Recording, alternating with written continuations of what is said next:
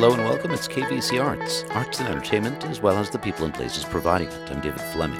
I can't stop this feeling deep inside of me. Girl, you just don't realize what you do to me. BJ Thomas is probably best known for Raindrops Keep Falling on My Head, written for Butch Cassidy and the Sundance Kid, though he hit big the year before with Hooked on a Feeling.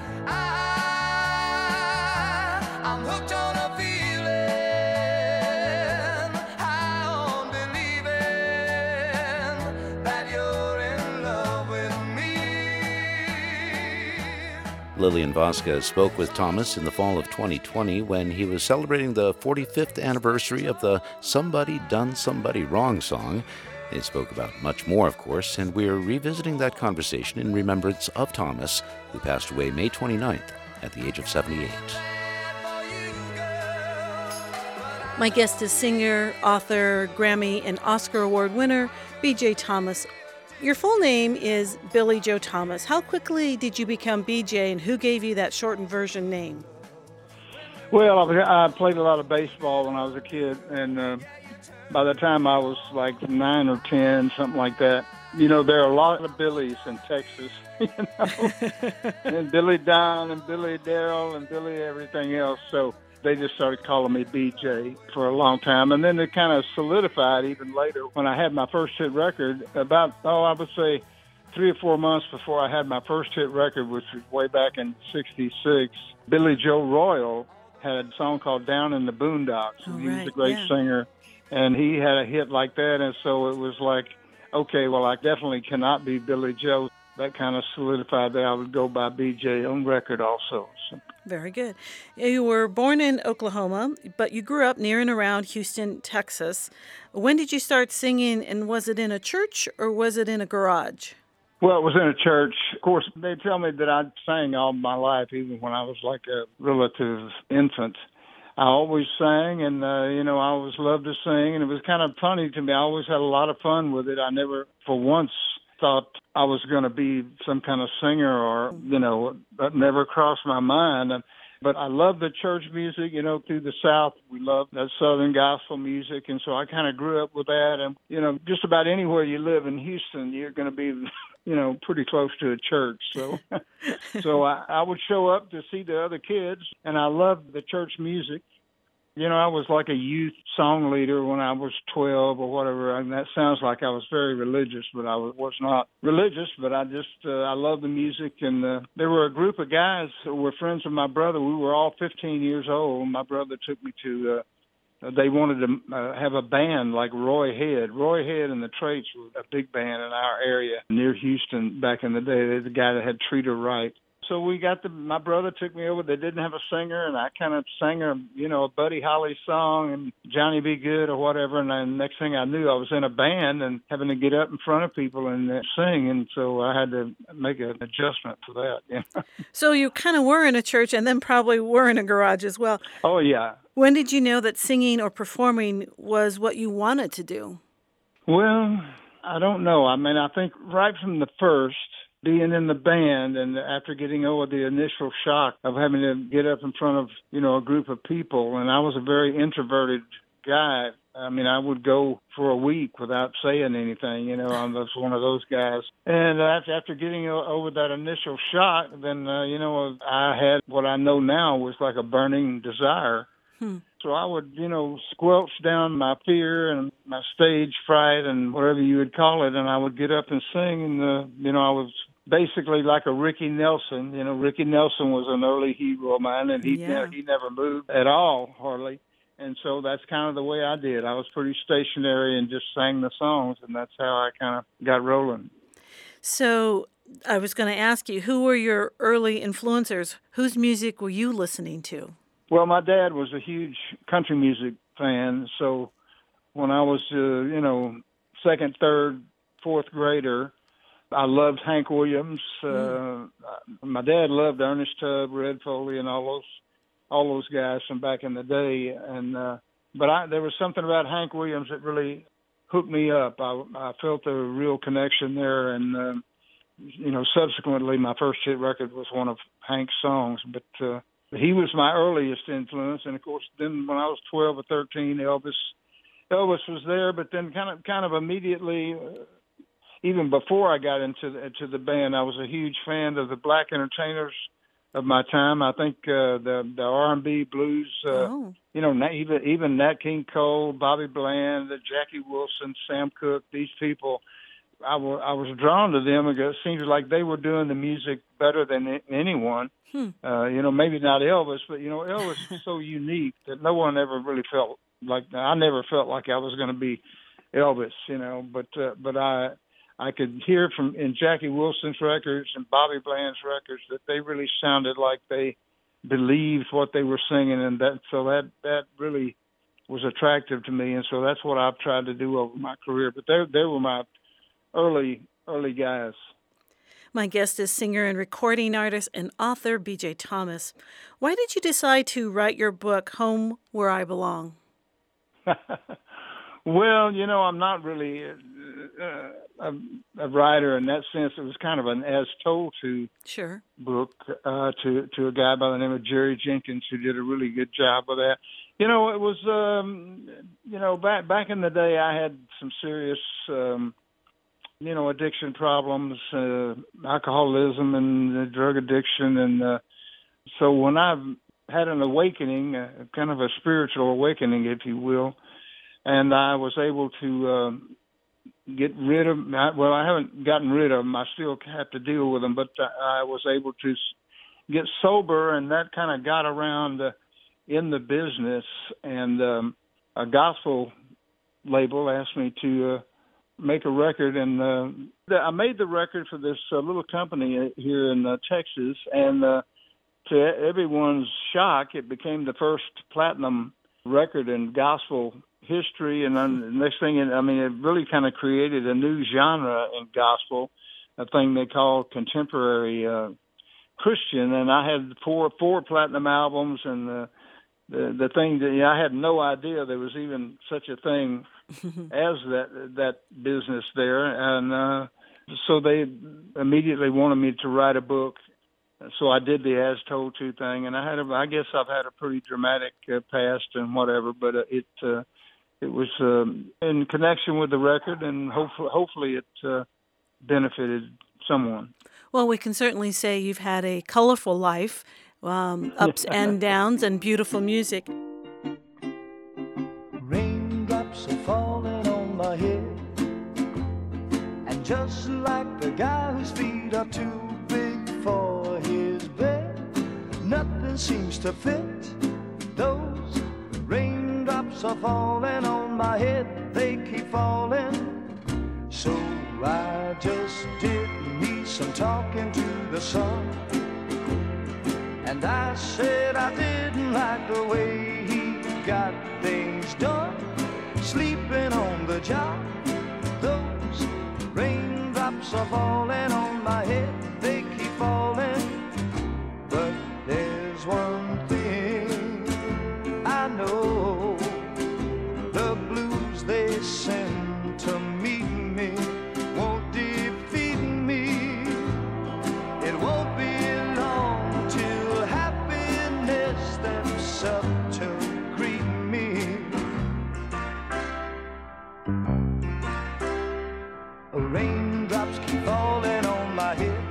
How did you come to know Burt Bacharach and Hal David that would eventually lead you to one of your biggest hits, Raindrops Keep Falling on Your Head, and lead to an Oscar win? How did you come to know them? Yeah, well, uh, actually, you know, I didn't win an Oscar. They don't. They don't give an Oscar Right. to the the guy that sings it, but uh, they should. I wish they had it, but uh, yeah, that was uh, one of the greatest things uh, of my lifetime, especially in my career. I had been recording in Memphis, Tennessee, and I just uh, I just had a couple of hit records. Hooked on a Feeling was was my latest record, and my record company wanted me to step up and do something different. And so a lady by the name of Florence Greenberg, who owns Scepter Records, asked me if uh, I would, uh, Gloria and I would move up to New York City. And she said, if you'll move up, I think I can get you a session and a song with Burt Bacharach and Hal David. And they were a major part of, uh, you know, a lot of people's music, but especially Scepter's because they wrote and produced most of Dionne Warwick's uh, Yeah. material, and Dionne and Dionne was Scepter's mainstay artist, Mm. and they were a great independent label, and it, it was great. So I had, so we did, and we had just got married, and uh, we moved up to New York, and I started working with the, not working, but just uh, I'd go by, go over to Burt's apartment, and we would go over music, and uh, we were trying to find the right song, and we hadn't, you know, we hadn't found it yet, but I'd been kind of working with him for a couple of months when the uh, bicycle scene, when the raindrops uh, Yeah. opportunity came, and of course the, the the label wanted me to, you know, they wanted Burt to li- give me a shot to do it, and then I had a very good friend, Steve Tyrell, who is a singer now and one of one of the best singers around. He was a childhood friend of mine, and he worked for Scepter Records, and he helped motivate Burt and them. And I just had hooked on a feeling, and they like to record with people who were selling records. So you know, they gave me the shot to do the bicycle scene. There's not one thing that in a, in a memory or any experience that was negative that was connected to Raindrops or Burt Bacharach and Hal David. I mean, the whole experience, even over all these years, has been the most positive thing that's uh, ever happened in my music career. Of course, I flew out to California and did the did the bicycle scene. When I did the bicycle scene, I, I had a acute case of uh, laryngitis Oh, and so there was drama there too. And so I'm I'm out there, and I, Gloria and I fly out, and I can't even I can't talk. I can I can't. My throat is killing me, and I go to the doctor. Doctor tells me, you know, you've got, I don't want you to even speak for two weeks. That you've got the worst throat I've ever seen. So you know, there I was. I was thinking, man, you know, what am I going to do? And I said, well, you know, I'm not going to I'm not going to say, hey, I'm sick. You know, I'm I'm going to show up and uh, I had a rehearsal with Mr. Bacharach the day before the bicycle scene was recorded.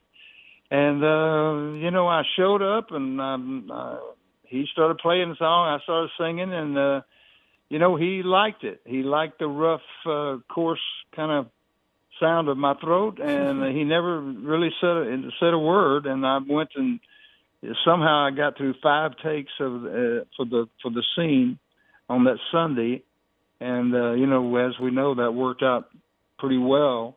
um, you know, I'm, I'm very, I'm very uh, blessed and I'm lucky that that's uh, that that worked as well as it did. And then then then about six weeks later, after that we did the movie version, we re-recorded uh, Raindrops at uh, Columbia Studios in New York City, and that's that was the single version that was the was the hit record. yeah. I loved it. I loved the movie and I loved the song in it. So um, I'm glad it worked out for you and for the rest of us. You know, I think that's one of the reasons that it was so successful. Of course, was that it was in a really good movie. I mean, Butch Cassidy, Sundance Kid was really a great western, and uh, of course, it, it had that going for it, and uh, Burt Bacharach and Hal David, and it just had everything going for it. And and I was very fortunate to be the guy to be the guy singing. By the way, I think I was the right guy. I mean, uh, that, was back in the day when every other entertainer would record your song, and uh, yeah, I still think you know my version was was the best one. and uh, my, my, you know, Ba- Bacharach, Mr. Bacharach told me, he said, you know, BJ, you did a great job. You were the be- you were the best. So I got it from the from the composer. So I feel like uh, you know it was pretty good. Well, I think the Oscar win, you know, kind of speaks to that, That as well. Yeah, that kind of solidifies it. Thanks for joining us here at KVCR for KVC Arts. I'm David Fleming. KVC Arts has just gone from being a one hour show heard twice a week to a half hour show heard three times a week. Sunday evenings at 6 and repeating Tuesdays at 2 and 6:30 p.m. We are revisiting a conversation with KVCR's Lillian Vasquez and singer BJ Thomas who passed away May 29th. Earlier we heard about Raindrops Keep Falling on My Head. Later we'll hear about what was his favorite song to perform. Now there's this one. It's lonely out tonight, and the feeling just got right for a brand new love song. Somebody done somebody wrong song. Hey, won't you play another somebody done somebody wrong song and make me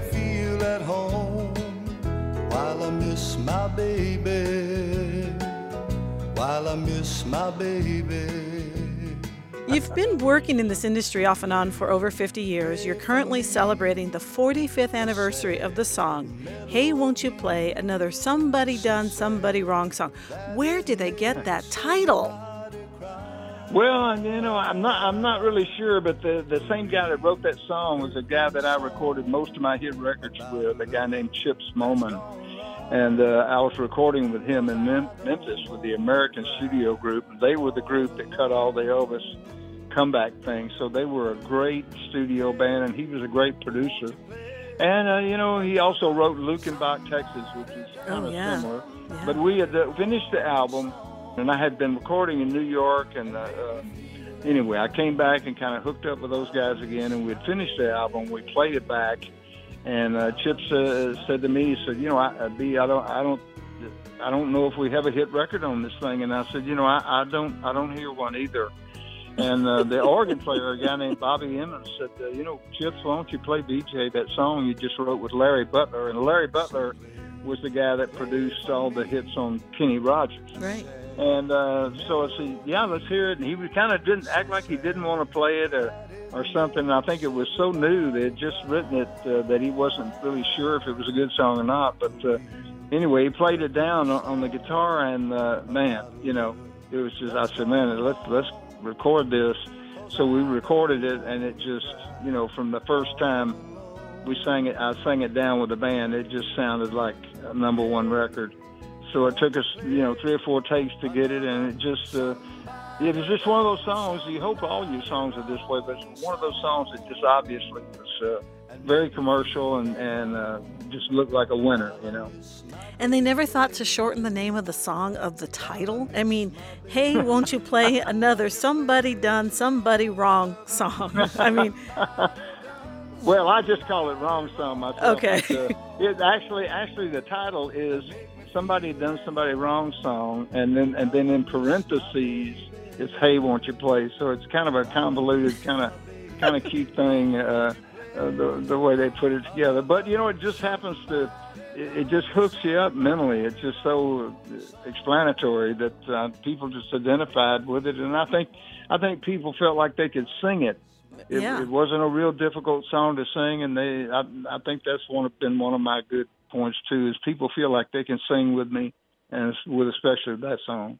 well, I think a few of your songs, especially some of your big hits, that uh, because the way your style of singing and the words, um, you you understand the words and they're catchy words, and then the tune is just so lovely. So the way you deliver it, you kind of, I mean, if you if I go back and listen to Raindrops, Yeah. I know every word because I've heard you say all the words. You know, it's not like how some of the singers today Yeah. sing, right? Well, thank no. Well, you know, I, I'm not going to say anything negative about another entertainer, but I think I just always did the kind of music where uh, you could understand it. It wasn't too uh, bombastic.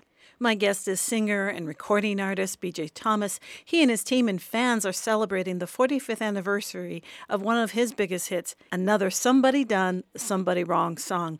When did you first make your appearance on national television and what did you sing? Well, it was uh, with my first hit record called "I'm So Lonesome I Could Cry." It was in 1966. It eventually was a million seller. It went number one in Houston when it came out. My friend Steve Tyrell got Scepter to sign me to nationally, and uh, once it started selling records across the country, I flew out to California, and I did uh, the Lloyd Thaxton show. it was like a Dick Clark kind of thing. Eventually, I did the Dick Clark show many times. But the absolute first one that I did, which I got paid, I couldn't believe, man, they give me sixty bucks here to do this. and I flew out to I flew out to California and I lip synced my record on the Lloyd Thaxton show. Now my first shows I did out of Houston was uh, they booked me out with James Brown. I went went out and I toured with James Brown, and I worked with Jackie Wilson and Johnny Mathis and uh, I think they thought I was a black artist at first, so I worked with some. You know, it was like a dream come true for me because I worked with so many of the black artists that I love. So it, it was great. You know. Hello, darling, my, it's good to hear you. I'm at the railroad station in St. Paul. How are all the folks? I'd love to see them. But girl, I'd love to see you most of all.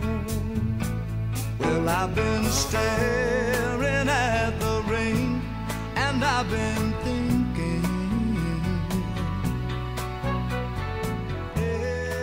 You've recorded so many songs and have produced so many albums. You're still on tour, a little less right now because of COVID. But at every performance, of course, your fans are going to want you to sing, or, or they're going to want you to perform Raindrops, Hey, Won't You Play, and Hooked on a Feeling. With all that said, what songs or song do you want to perform and why? I guess uh, you know my favorite song, that the, the one that I really want to do, is of course, and I love "Hooked on a Feeling" and all those things, Of and, course. and I'm emotionally tied to all all those things. But uh, most of all is a song that I recorded in uh, Atlanta. So it kind of is my song to Gloria. And uh, it was one of those songs, I've only had two in my career, but it was one of those songs where it was almost like when they pitched it to me, and I was recording in Doraville, Georgia, with Buddy Buie and uh, and Steve Tyrell producing. And uh, when they pitched it to me, it was almost like I already knew it. And the first time we did it on tape, that was the only time we did it. We listened to it. It was just to us, it just was perfect, and uh, it was just a, one of those experiences. So I always kind of go through those memories when I when I do it and uh, think about uh, my Gloria. Your Gloria is your wife of many years. What's the name of the song? Uh huh. Oh, mo- most of all. Sorry, I thought I said it. Most of yeah, all is the name. most. Yeah, most of all is the name of the song. That's the one I really like to do. Of course, when I'm performing, uh, you know, there are a lot of songs that I really. Um, I don't- I don't think I ever really phone one in. You know, Uh, there's always some kind of emotion or a memory that's uh, that's driving me, and I really, you know, it's uh, within myself, which I I can't really let it out so much, but within myself, there's a lot of drama and uh, a lot of memories happening. Yeah. I think the same thing applies to us when we hear some of your songs. Like when I hear certain songs, it's a lot of memories and where I was when, you know, I'm a little younger than you, but where I was when I heard the song and fell in love with it and uh, much of your music. Now, I want to ask you if the singing career wouldn't have worked as well as it did for you, what other profession were you interested in or, or might you have followed? Well, you know, um, of course, I had, you know, I was thought I was going to be a baseball player when I was a kid, but uh, Oh. of course, I, I I would have probably have ended up just being a working man like my dad. I mean, I would have been a blue collar guy, uh, had a job and uh, a family, and that and that kind of that kind of life, and uh, you know, that would have been that would have been all right with me. I want to ask you in closing or as we end this interview, you've recorded a duet CD a few years back. Do you still want to record or what do you want to do at this point in your life? Go on go on stage and perform? What, what do you want to do at this point in your career? Well, you know, I've got to do it some, or, or I'm just, or, um, I just don't have any peace of mind. Uh, but uh, but I've done it a long time, and I actually did have a session uh, scheduled for July 15th this year in Muscle Shoals, Alabama, with uh, Dan Penn and Billy Lawson. So I am, and we're still all in on that. And as soon as we all, you know, get our vaccination and get to where we can get in the studio, uh, we're going to go in and record that. So I still, uh, that may be my favorite part of, of the music, although I've spent most of my time performing. But uh, I do, I do love to record, especially doing, uh, doing the new stuff. So uh, they've already written some great songs. Dan Penn is a Hall of Fame songwriter and uh, uh, so they've already written some great songs, and we're really excited about that. So you know, I'm going to keep doing that. uh, Keep keep every time I can, you know, come up with an idea, I'll do it. And of course, I realize uh, um, that probably the performing is going to be, uh, uh, you know, on the road somewhat all the time is going to be what I'll do for the rest of my uh, my life. Uh, and I, I realize, you know, as you get older, uh, the things change, and you have to be able to accept certain things and change with the with with, with what's going on, you know, and you have to deal with it. and get to where you can handle it. So it's, uh, you know, there are many things about the music business that will teach you and, and build your character if you can, if you can, you know, recognize uh, uh, what it is. You know, I, it took me years and years and years to realize that when I was performing, it wasn't a party. I was there to, you know, I was there to uh, enter, entertain, entertain people that came to have a good time, and that was up to me to do a high quality uh, performance. And uh, you know, so um, I've learned a lot in, in music, and so now I'm at a at a certain point in, in, in my musical career, kind of a Tony Bennett kind of. Yeah. I'm not comparing myself to him, but kind of in a late the late stages, and he really excelled when he was older, and and I, I want to do I want to excel also. It won't be long till happiness steps up to greet me. The raindrops keep falling on my head, but that doesn't mean my eyes will soon be turning red. Crying's not for me, cause I'm never gonna stop the rain by complaining because I'm free. Nothing's worrying me.